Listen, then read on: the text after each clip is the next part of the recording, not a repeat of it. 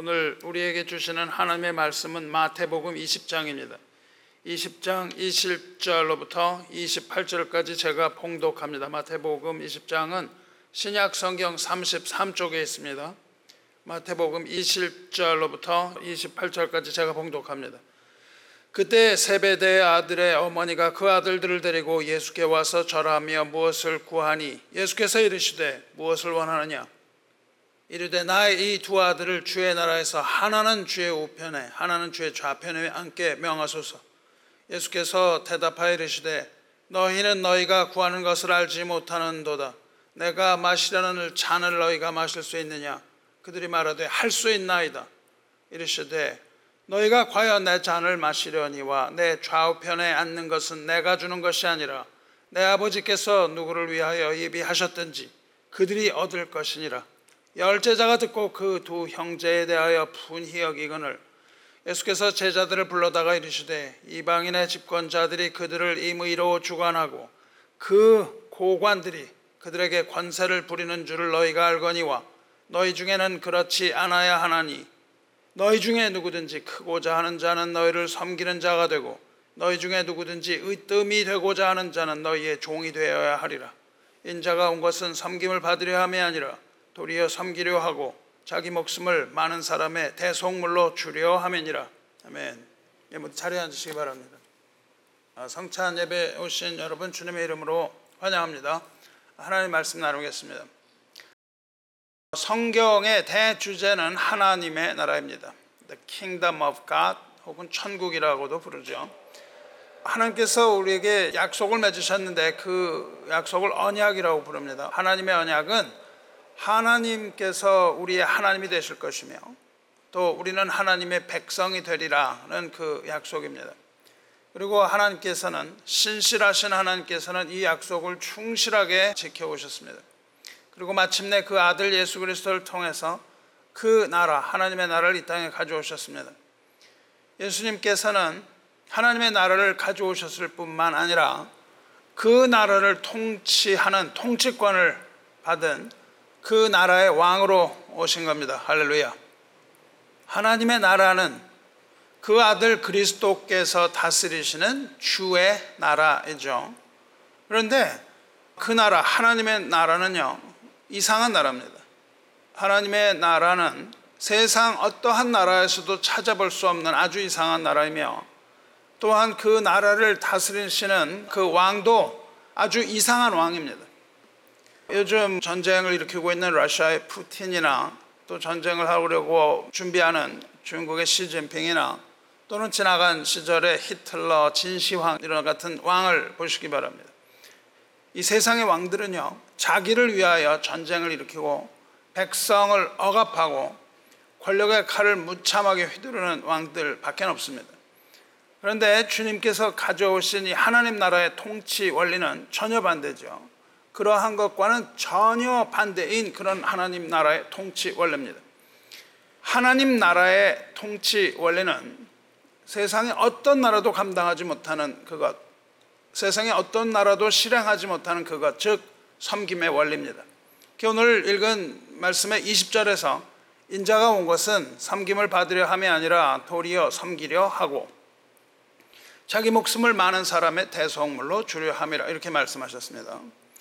여기서 예수님께서는 자기 자신을 가리켜서 인자라고 부르십니다. Son of Man이라고 부르세요. 예수님께서 본인을 인자라고 부르실 때 그 인자는 이제 메시아로서의 십자가 고난을 받을 인간으로서의 주님 그리고 영광의 부활을 보여주시는 그 주님 그리고 다시 오실 심판 그리고 영원한 통치 이 모든 것들을 다 아우르고 이 모든 것들을 다 제시하는 메시아를 토칭하는 의미입니다. 예수님께서 본인이 메시아라는 것을 계시하실 때 인자 라는 표현을 많이 사용하셨어요. 그리고 오늘 본문에서 주님께서는 하나님 나라의 통치 원리를 설명하고 계십니다. 오늘의 이야기는요, 오늘의 읽은 본문은 그 시작은 그때에 그렇게 시작합니다. 그때에. 그때에라는 것은 어떤 내용을 이렇게 약간 환기하는 그런 내용이죠. 이제 그때에 다른 일이 생긴다는 거죠. 그때는 그 앞에서 전개했던 그 모든 내용들이 무엇인지를 알아야 그때가 되는데 그 앞에서 하신 말씀은요. 예수님께서 예루살렘으로 가신다는 뜻입니다. 예수께서 예루살렘으로 가셔서 대제사장들과 서기관들에게 넘겨질 것이다. 이 얘기를 하세요. 그리고 온갖 조롱을 받을 것이며 채찍질과 십자가에 못 박히심과 그리고 제3일에 살아날 것 이것들을 예수님께서 제자들에게 설명하신 바로 그때입니다. 예수께서는 이것을 한 번, 두 번, 세 번째 지금 설명하고 계세요. 다시 말해서 이 사건은 예수님께서 메시아가 누구인가라는 것을 설명하신 직후의 일입니다. 어, 예수님께서는 이렇게 반복해서 그 메시아의 일을 이야기하셨는데 그것이 제자들이 생각했던 것과 같은 현실적인 그런 메시아가 아니라는 것을 누누이 강조를 하셨어요. 예루살렘에서 당할 그 순환을 예고하신 직후입니다. 그 순환을 예고하신 직후 예수님의 제자 중에 야고보와 요한의 어머니 그러니까 야고보와 요한은 형제인 것을 알죠. 야고보와 요한의 어머니가 자기 아들들을 데리고 예수님께 나와 예수님한테 청탁을 하죠. 이렇게 나온 그 야고보와 요한의 어머니의 이름은 살로메라는 것을 압니다. 여기에는 살로메라는 이야기 나오지 않지만 야고보와 요한의 어머니가 나와서 그렇게 청탁을 해요. 어, 예수님께서 두 번째로 메시아에 관하여 말씀하신 것은 18장인데 18장에서 그 이야기를 하신 후에 무엇이 있었냐 하면 제자들 사이에 누가 더 큰 자냐, 누가 크냐라는 논쟁이 있었어요. 그러니까 예수님이 메시아에 관한 이야기할 때마다 어, 제자들은 누가 더 큰가 하는 이 서로 간의 경쟁에 관하여 생각을 하고 있었던 겁니다. 그리고 지금 세 번째 순환, 예수님의 고난에 관하여 예수님께서 예고하신 후에는 주님께서 통치하실 그 하나님의 나라에서 한 아들은 주님의 우편에 또 한 아들은 주님의 왼쪽에 앉게 해달라고 청탁을 한 거죠. 마태복음이 기록된 것은 지금 현재 예루살렘으로 점점 점점 가까워지고 있는 모습이에요. 실제로 물리적으로 가까워지는 것도 있지만 이 이야기의 전개는요. 예루살렘을 향함입니다. 그러니까 마태, 마가, 누가 모든 이 세 복음서의 종착역은 예루살렘이에요. 그리고 이야기는 점점 긴박하게 전개가 되어서 그 예루살렘으로 점점 가까이 가면서 일어나는 일 이렇게 기록이 되어 있습니다. 그러니까 지금은 아주 가까울 때 주님께서 당하시는 그 십자가의 고난은 점점 점점 가까워오고 그 고난이 점점 현실화되고 그것이 극명하게 드러내고 강하게 되어가는데 그 반대로 제자들의 생각, 제자들의 교만, 탐욕 이런 것들이 점점 점점 커져가는 모습을 보여요. 그러니까 우리가 하나님 나라의 원리대로 가지 않고 그 반대의 방향으로 제자들의 생각이 흘러가는 것은 실로 아, 아이러니가 아닐 수가 없습니다. 성경은 그것을 아주 강조해서 기록하고 있습니다. 아, 실로 이것은 아, 인간의 죄악된 본성에 대한 아주 깊은 절망을 느끼게 하는 것이죠. 제자들의 모습을 볼 때 우리는 절망합니다. 왜냐하면 우리는 제자들을 비난하기도 하지만 우리는 뭐 성경을 지금 다 알고 있으니까요. 그 당시 그 시점에서 우리는 제자들을 비난하는데 과연 우리가 그 제자들을 비난할 만한 자들이라는 걸 우리는 돌아봐야 되는 거예요. 어, 그러한 제자들을 보지만 그러한 가운데 그 제자보다 훨씬 못한 우리들은 어, 이 시점에서는 우리는 절망해야 하는 겁니다. 그래서 예수님의 복음은 절망으로부터 시작하는 것이죠. 누구에 대한 절망이냐면 나 자신에 대한 절망입니다. 여기서 우리는 제자들에 대하여 절망할 필요가 없어요. 제자들에 관하여 절망하는 것이 아니라 이것을 볼 때 우리는 자기를 각성해야 되는 겁니다. 자기를 돌아보고 성찰하고 이것이 우리 개혁신앙의 아주 기본적인 원리입니다. 모든 말씀이 어디에 적용되냐면 나 자신의 적용이 되지 않고서는 하나님의 말씀은 아무 의미가 없는 거예요. 여기서 자, 그 제자들, 이러고서 그 제자들을 비난하는 눈길로 보지 말고 우리는 이것이 우리에게 적용되라는 것을 보아야 해요. 예수님께서 그 살로메가 나와서 그 어머니가 나와서 그렇게 청탁을 하니까 예수님은 직접적으로 물으십니다. 무엇을 원하느냐? 그렇게 물어보세요. 어, 그냥 뭐 다 해줄 것처럼 얘기를 하시는 거죠. 뭘 원하느냐? What do you want? 이렇게 구체적으로 말씀하시니까 주의 나라에서 아들 중에 하나는 주의 우편에 하나는 주의 좌편에 앉게 해달라 이렇게 정합니다. 물론 이 오른쪽 왼쪽이라는 것은 하나님 나라 주님의 자리 즉 예수께서 통치자라는 것을 인정하는 것이죠. 어, 예수님의 통치자라는 것을 인정하는 믿음이 있는 것입니다. 그래서 분명합니다. 그런데 그 하나님 나라가 왔을 때 이 하나님 나라까지도 믿는 믿음이 있는 거죠. 근데 하나님 나라의 통치의 보좌에서 통치하실 때에 내 아들들 이인자가 되게 해달라 이 말 아닙니까? 그 오른쪽 왼쪽 이렇게 얘기를 해요. 그 오른쪽 왼쪽이 그렇다고 이해를 하고 있는 것이죠. 예수님의 오른쪽은 무엇인가 왼쪽은 무엇인가 하는 이해가 뭐예요? 나 오른팔 왼팔 이렇게 되는 거죠. 그러니까 거기에 가장 큰 권력을 가진 사람으로 지금 생각하고 있습니다. 이, 이, 제자들이 이런 야심을 보이는데 이 야심이라 뭐 야심이라고 우리가 비난할 것도 없습니다. 어떻게 보면 아주 당연한 거예요. 야고보와 요한은 말이죠. 가족도 버리고 자기의 삶의 터전도 버렸습니다. 다 버리고 예수님 따랐고요. 주님과 함께 동고동락하였고 주님께 아주 충성을 보이는 충복이었죠. 그러니까 뭐 이 사람들이 그런 어, 요구를 하는 건 할만한 거예요. 아주 뭐 당연하게 그렇게 할 수 있는 거라고 생각합니다. 예수님을 따라다닐 때마다 아, 예수님이 행하시는 기적을 보았습니다. 그리고 예수님의 놀라운 능력을 다 봤어요. 그러니까 이제 당장이라도 로마의 통치를 다 무너뜨릴 수 있는 그 예수님의 능력을 본 거죠. 그래서 어, 이제 곧 주의 나라를 세울 것이다. 이런 생각을 한 겁니다. 뭐 믿음이 대단한 거죠. 그런데 이들은 그렇게 설명을 듣고도 메시아 왕국의 어떤 것인가 그 본질을 잘 이해하지 못했죠. 성령의 시대, 사도행전에 들어가는 그 성령의 시대 이전까지는 이들은 하나님의 나라에 대한 것을 알지 못한 것을 우리는 분명히 봅니다. 성령이 아니고서는 하나님의 나라를 이해하지 못한다는 거죠. 그리고 주님께서 이 땅에 오신 목적도 이해하지 못했어요. 이들은 비록 사도로 부르심을 받았지만 오직 인간적인 용기로 충만하고 또 충성을 보일 뿐이었고 아직도 이 세상의 경쟁심에서 벗어나지 못하고 시기와 질투와 어떤 육적인 그런 욕심, 세상, 정욕 이런 걸로부터 자유롭지 못했다는 것을 보여줍니다.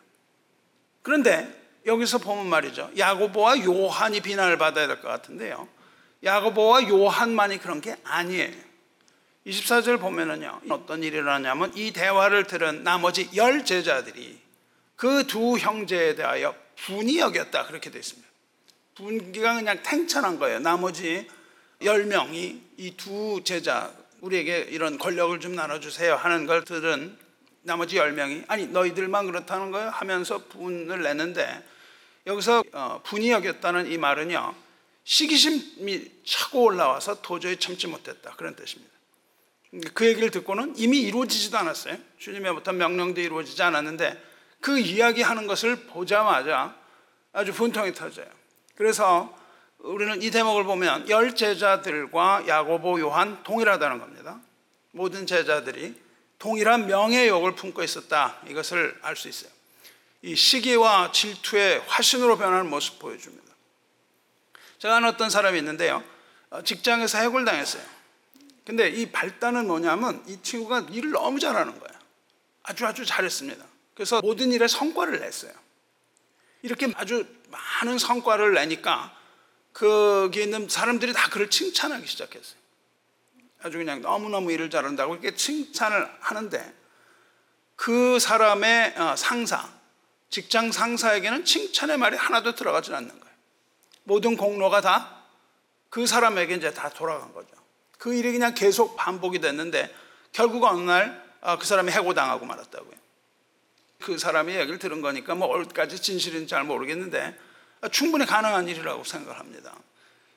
근데 일 잘하는 부하를 두고 그 일 잘하는 부하가 일을 잘한다면 아, 누구에게 그 이익이 돌아가겠습니까?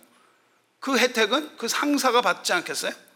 그래서 뭐 고가를 매긴다거나 이럴 때 그 상사에게 좋은 것이 돌아가는데 또 그 상사도 그 사람과 더불어 잘 되는 거 아니겠어요? 근데 불안해지는 거죠. 이 밑에 있는 아이가 공로를 가지고 자기 볼 치고 올라가는 이런 두려움도 좀 생기는 거예요.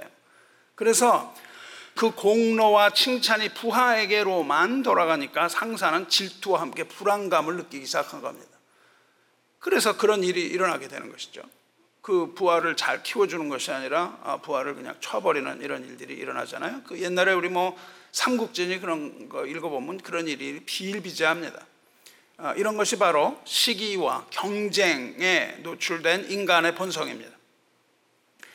이렇게 어, 그 어머니가 주님의 좌우에 자기 아들을 안게 해달라고 청하니까 예수님께서 이렇게 대답하십니다. 22절에 너희는 너희가 구하는 것을 알지 못하는도다. 내가 마시려는 잔을 너희가 마실 수 있느냐? 이렇게 물어보세요. 너희는 너희가 구하는 것을 알지 못한다. 내가 마시려는 잔을 너희가 마실 수 있냐? 어, 예수님께서 마시려는 잔은 지금 뭐예요? 어, 설명을 다 하셨습니다. 설명을 다 하셨어요. 주님께서 마시려는 잔은 고난의 잔이 아니겠어요? 그러니까 지금 무슨 말씀을 하고 계세요? 주님의 좌우에 앉기 위하여 십자가의 고난을 함께 받아야 된다. 이 말씀 하고 계시는 거예요. 그 좌우에 앉는다는 것은 십자가 고난을 받는다는 겁니다. 다시 말하면 그들은 주님의 좌우에 있게 해달라. 그들이 말한 주님의 좌우에 있게 해달라는 그 요청은 다시 말하면 주님 같은 고난을 받게 해달라는 말이라는 뜻입니다. 주님이 그 말씀을 하고 계세요. 근데 그들은 그것을 인지하지 못하고 있는 거죠. 좌우에 앉게 해달라고 이야기를 하는데 아, 그것이 주님의 고난의 잔을 마시는 것이라는 걸 이해하지 못해요. 지금 주님께서는요, 아주 중요한 얘기를 하고 계시는 거예요. 예수님께서 인류의 구원을 위하여 마셔야 하는 그 잔, 즉 고난의 그 쓴 잔, 어, 십자가의 그 고난을 너희가 함께 받을 수 있느냐 이렇게 물어보시는 거예요. 좌우에 앉겠다 그러니까 너희가 그 고난 함께 받을 수 있니 이렇게 물어보시니까 이들이 서슴지 않고 대답합니다. 뭐라고 대답해요? 할 수 있나이다. 그렇게 대답합니다. 할 수 있다는 거예요. 근데 이들이 할 수 있다고 한 것은 그것이 아니라 무엇이었습니까? 좌우에 앉게 되는 생각만 하고 있었겠죠. 근데 예수님께서 고난의 잔을 마실 수 있냐 물어보시니까 어, 할 수 있습니다. 이렇게 아주 확실하게 대답을 해요. 이제까지만 해도 그들의 영적인 눈은 감겨 있었죠. 그래서 모든 것을 볼 수 없었습니다.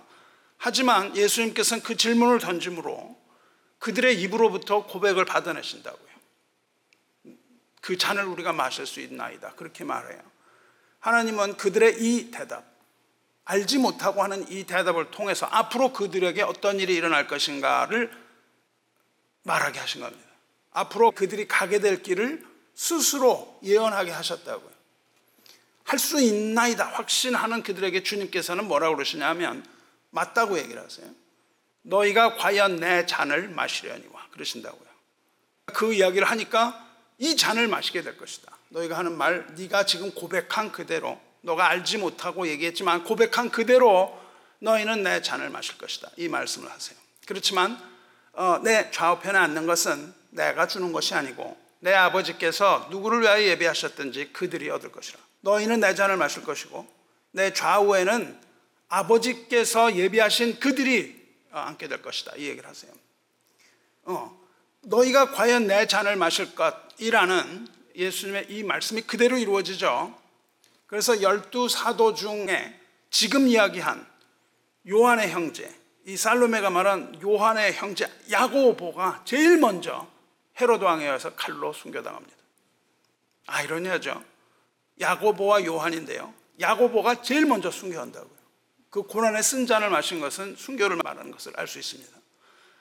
그리고 야고보를 선두로 순교가 일어났고요. 그 뒤에 분을 냈던 열제자가 다 하나하나 그리스도의 쓴 잔에 동참해서 순교당합니다. 1번으로 야고보, 2번으로 그 나머지 제자들 이렇게 해서 다 당해요. 그런데 그 중에 순교 당하지 않은 자는 누구냐면 요한이에요. 지금 야고보와 요한이 있었는데요. 야고보를 선두로 다 순교당하고요. 요한은 순교를 당하지 않아요. 그런데 요한은 평생 동안 주님을 섬깁니다. 평생 동안 주님을 섬기다가 이제 그냥 늙은이가 되어갖고 반모섬의 유배가 되어서 어, 요한계시록을 기록하게 됩니다. 그래서 그 두 형제 중에 첫 형제는 순교, 나머지 모두 순교, 그리고 마지막 요한 하나 남아 있어요. 요한은 비록 순교당하지 않았지만 일평생을 유배 생활과 뭐 다름없는 그런 극심한 고난, 핍 핍박 속에서 살았던 것은 의심할 여지가 없습니다. 그 사실을 요한이 요한 계시록에서 다음과 같이 기록하고 있습니다. 요한계시록을 시작하는 1장 9절에서요. 나 요한은 너희 형제요. 예수의 환란과 나라와 참음에 동참하는 자라 그렇게 말해요. 예수님의 환란, 예수님의 고난, 하나님의 나라, 그리고 올해 참음의 인내에 동참하는 자라. 그리고 이렇게 말합니다. 하나님의 말씀과 예수를 증언하였으므로 말미암아 밤모라 하는 섬에 있었더니 주의 날에 내가 성령에 감동되어 내 뒤에서 나는 나팔 소리 같은 큰 음성을 들으니 그런다고요. 그리고 뒤를 딱 돌아보니까는 하나님께서 그 모든 환상을 보여주시고 그것을 기록한 것이 우리에게 주어지는 요한 계시록입니다. 사도 요한의 생애는요 그리스도에게 완전히 드려진 삶입니다. 완전히 드려진 거예요. 요한의 삶의 내면, 내적인 것, 외적인 것, 요한이 가지고 있던 정열과 지식과 이 모든 것들, 그 모든 것들을 다 주를 위하여 바친 그런 삶이었다는 뜻입니다. 그런 의미에서 요한의 헌신된 생애는 순교와 동일한 취급을 받을 수가 있는 겁니다. 저는 사랑하는 성도 여러분, 순교에는 주를 위하여 목숨을 드리는 이 외형적인 순교가 있습니다. 목숨을 드리는 거예요. 하지만 또 하나의 순교의 유형이 있는데 그것은 아주 내면적인 거예요. 보이지 않습니다. 그 내면적인 순교는 주를 위하여 우리 자신의 삶 전체를 다 드리는 거예요. 순교라고 하는 외형적인 것도 주님을 위하여 모든 것을 드리는 거고요. 내면적인 것은 우리의 삶 전체를 드리는 것을 말합니다. 그러니까 외형적이고 물리적인 순교나 내면적인 순교 이 두 가지 모두가 자신을 온전히 하나님께 드린다는 의미에서는 동일합니다. 성도 여러분, 순교라는 것은 어떤 사람 뭐 순교를 원합니다 이렇게 얘기하는데요. 순교는 우리가 뭐 원한다고 해서 할 수 있는 그런 일은 아닙니다. 그렇게 이야기하는 것이 어찌 보면 자기의가 될 수도 있어요. 순교는 자기 마음대로 한다는 거 아니에요. 제자들은 혈기로 막 그렇게 이야기했거든요. 순교한다고. 어, 그런데 그렇게 해서 될 일은 아닌 것이죠. 외형적인 순교는 하나님의 부르심이 있어야만 하는 겁니다. 하지만 우리가 만일 하나님의 통치를 받는 하나님의 소유라면 그런 의미에서 우리는 모두 순교해야만 합니다. 모든 자 하나도 빠짐없이 순교해야 돼요. 비록 우리에게 목숨을 드리는 순교의 기회가 주어지지 않는다 하더라도 주님의 백성이 되기 위해서는 우리는 모두 순교해야만 하는 거예요. 모든 자가 다 해야만 하는 순교는 내면적 순교예요. 외면적인 순교, 즉 목숨을 잃는 그런 순교는 하나님께서 택하신 자들만 할 수 있다 말할 수 있으나 그러나 내면적인 순교는 모두가 해야 되는 거예요. 즉 우리 자신을 모두 하나님께 드려야만 하는 거예요. 우리는 10% 하나님께 드리는 게 아니라고요. 80%는 여기 세상에 남겨놓고 20% 어, 내가 천국에 들어갈 수는 없는 거잖아요. 100% 우리를 하나님께 드려야만 우리가 100% 하나님의 나라에 들어가는 거 아니겠습니까? 우리가 갈 때 뭐 몸통은 잘라놓고 팔만 들어갈 건 아니잖아요. 즉, 우리 자신을 온전하게 100% 하나님께 드려야만 하나님께서 받으시는 거라고요. 그래야만 하나님께서는 우리를 하나님의 소유를 삼으시는 거예요. 그리고 하나님 나라의 백성으로서 영원한 삶을 살게 될 것을 믿으시기 바랍니다. 이렇게 야고보와 요한이 어머니가 어, 주님의 좌우에 앉게 해달라 그러니까 주님께서는 야고보와 요한이 주님의 좌우에 앉는 것이 아니라고 말씀하시고 그것은 아버지께서 예비한 자들이 얻을 것이다 그렇게 말씀하십니다. 그들이 누굴까요? 아버지께서 예비하신 자들이 그 자리에 앉는데 누굴까요? 누가 과연 주님의 좌우에 서게 되는 것일까요? 에, 어, 이것을 우리는 알아야 합니다. 주님께서 이 땅에 하나님의 나라를 가져오셨을 때에 갈보니 산에 십자가가 세워졌습니다. 십자가로서 이 세상에 하나님 나라를 가져오셨거든요. 근데 거기에 세 개의 십자가가 산다고요. 우리가 십자가를 때 하나만 그리면 안 되는 거예요. 세 개를 그려야 합니다. 그 십자가 가운데는요, 유대인의 왕이라고 쓴 패가 달린 십자가가 있었어요. 그 패는 히브리 말과 로마 말과 헬라어로 기록이 되어 있어요. 온 세상을 다 말하는 거예요. 그러니까 거기에 달리시니까 온 인류를 통치하실 왕이라는 것을 선포하는 겁니다. 왕으로서 하나님의 나라를 가져오면서 그 왕을 선포하신 게 십자가로 볼 수 있다는 거예요. 다시 말해서 십자가는 하나님 나라의 도래를 알리는 시그널이라고요. 그리고 거기에 달리신 예수님이 왕이라는 것을 말하는 겁니다. 왕이신 이 주님께서 그 가운데 십자가에 달리셨을 때에 그 좌우에 두 개의 십자가에 두 명의 악인이 달린다고요. 예수님의 우편과 예수님의 왼편을 차지할 자들은 야고보와 요한이 아니고 행악자라고 불리는 두 사람이 예수님의 오른쪽과 왼쪽에 섭니다. 예수님께서는 곧 그걸 보여주신다고요. 아버지께서 예비하신 자가 여기 서요. 그렇습니다. 어, 그리스도의 십자가 좌우에는 예수님의 보좌의 좌우에는 두 명의 죄인이 달렸다고요. 그리스도의 통치의 그 자리에는 죄인들이 좌우에 선다고요. 그런데 그 두 행악자 중 오른쪽에 있는 행악자는 회개함으로 낙원에 있게 되고 다른 행악자는 끝까지 회개하지 않으므로 낙원을 허락받지 못합니다. 주님이 통치하시는 그 통치의 자리, 그 원리가 무엇인지를 보여줘요. 주님의 십자가, 하나님의 나라를 통치하시는 그 원리는 죄인에 대한 구원과 죄인에 대한 심판인 것을 극명하게 보여줍니다. 그 두 자는요, 좌우에 서는 것은 물론 야고보와 요한도 그 자리에 설 수 있겠으나 그러나 그 십자가를 통하여 보여준 것은 예수 그리스도가 가져오신 하나님의 나라는 구원과 심판이 동시에 일어나는 것을 보여주신다고요. 그것이 예수님의 오른쪽과 왼쪽의 의미라는 것을 예수님 말씀해 주시고 그것은 야고보와 요한이 생각했던 것처럼 그러한 나라가 아니라는 것을 보여주십니다. 즉 하나님의 나라는 구원과 심판에 엄중한 데 있다는 것을 예수님 말씀해 주세요. 하나님의 나라는 심판을 통하여 또 구원을 통하여 하나님의 공의와 하나님의 사랑이 모두 만족해 되는 실로 놀라운 하나님의 통치의 원리인 것을 보여주세요. 통치의 원리로서 구원과 다스리심을 보여주는 겁니다. 심판이 없는 구원이 없고 구원이 없는 심판이 없다는 것을 분명히 제시하시는 겁니다. 그리고 그 말씀을 따라서 은혜의 복음이 선포되었고요. 그 은혜를 믿는 자는 구원을 얻을 것입니다. 할렐루야. 아멘. 주님께서는 이들이 생각하던 것과 전혀 다른 하나님 나라의 이 통치 원리를 말씀하시면서 세상 만드는 어떻게 다스리는가를 보여주신다고요.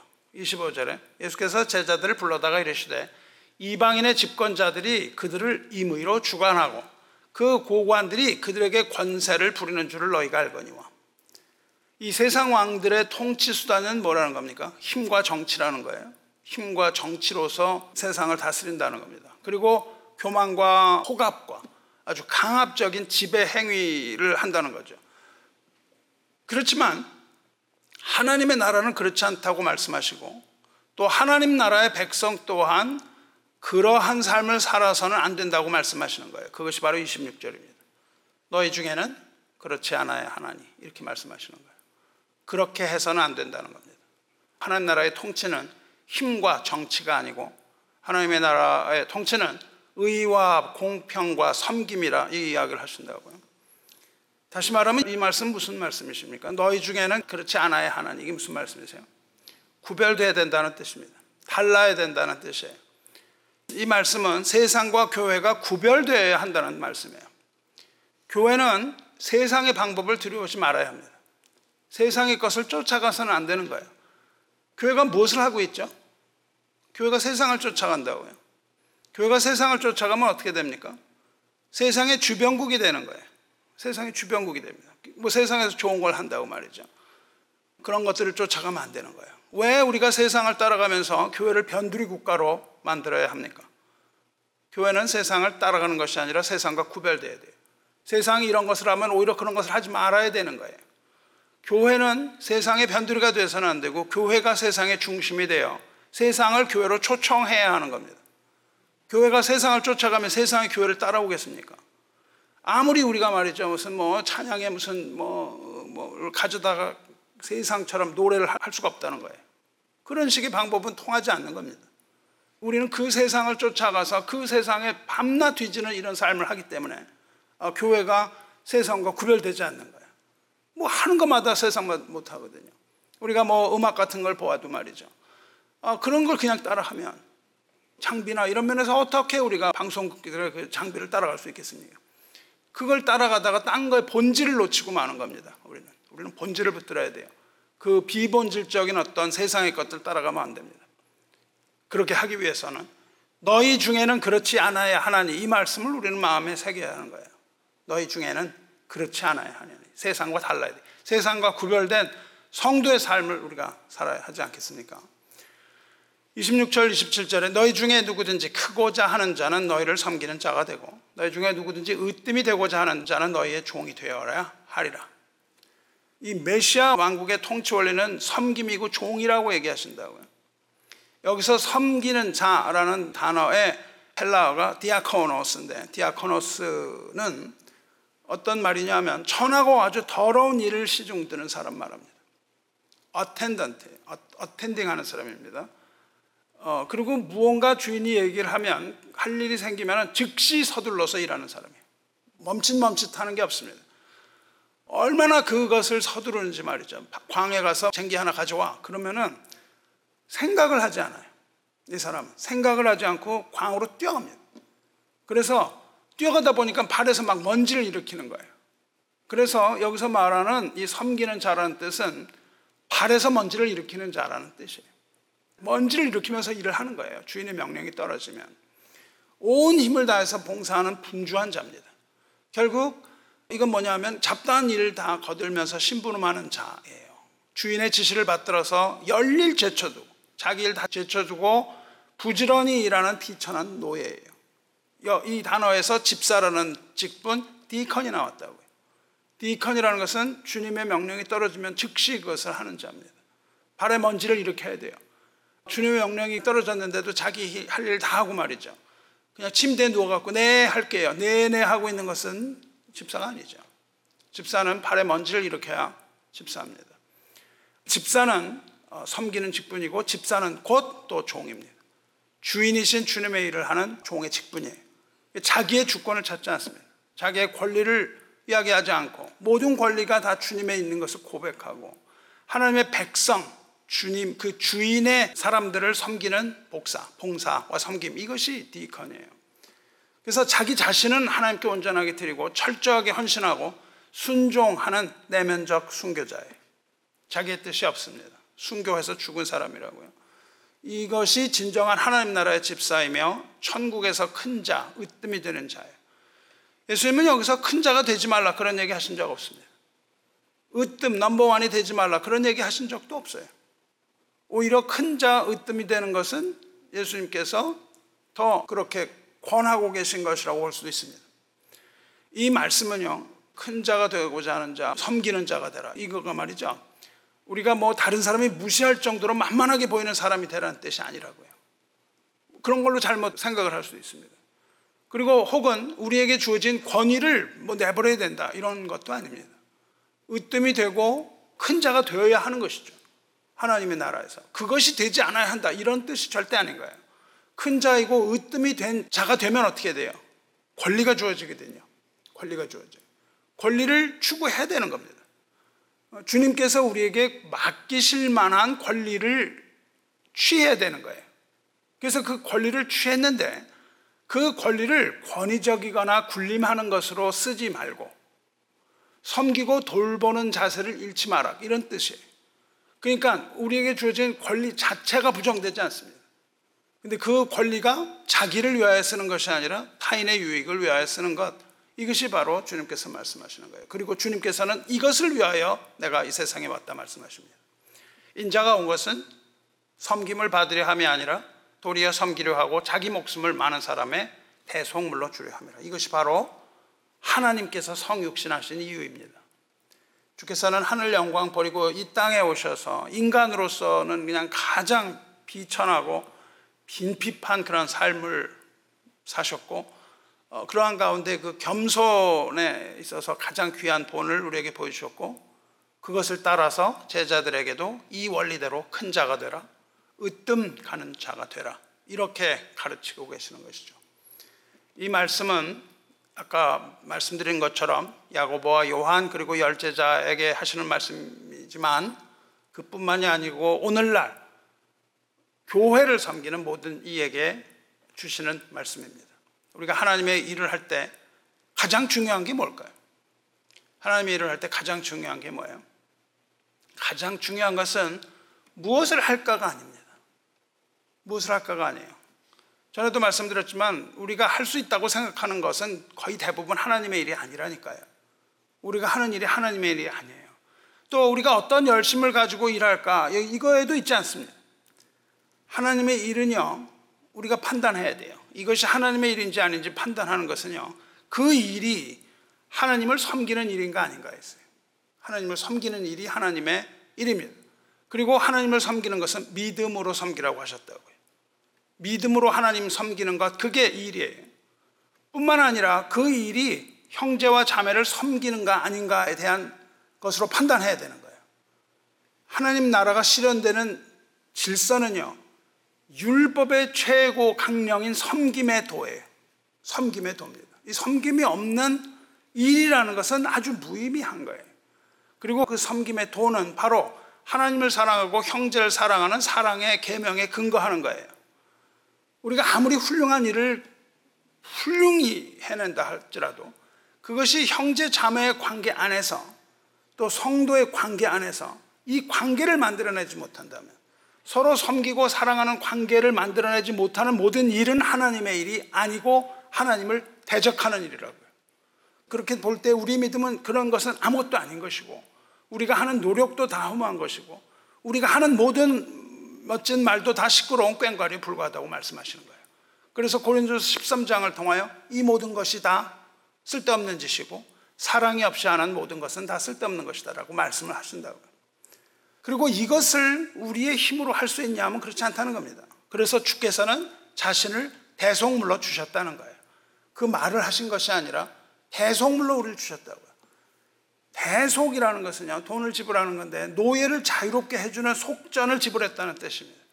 그 속전으로 예수께서는 자기 생명을 주셨다고요. 주님께서 자기를 속전으로 두신 것은 뭐냐면, 죄와 사망의 노예 상태에 있던 모든 사람 구원을 위한 대속적인 죽음인데, 그것은 뭐냐면, 하나님과 인간의 사이를 화목하게 하는 중보자의 죽음이라고요. 하나님과 인간의 사이를 화목하게 하고 우리에게 말씀하십니다. 그러므로 너희는 형제 간에 화목하라. 그렇게 말씀을 하시는 거예요.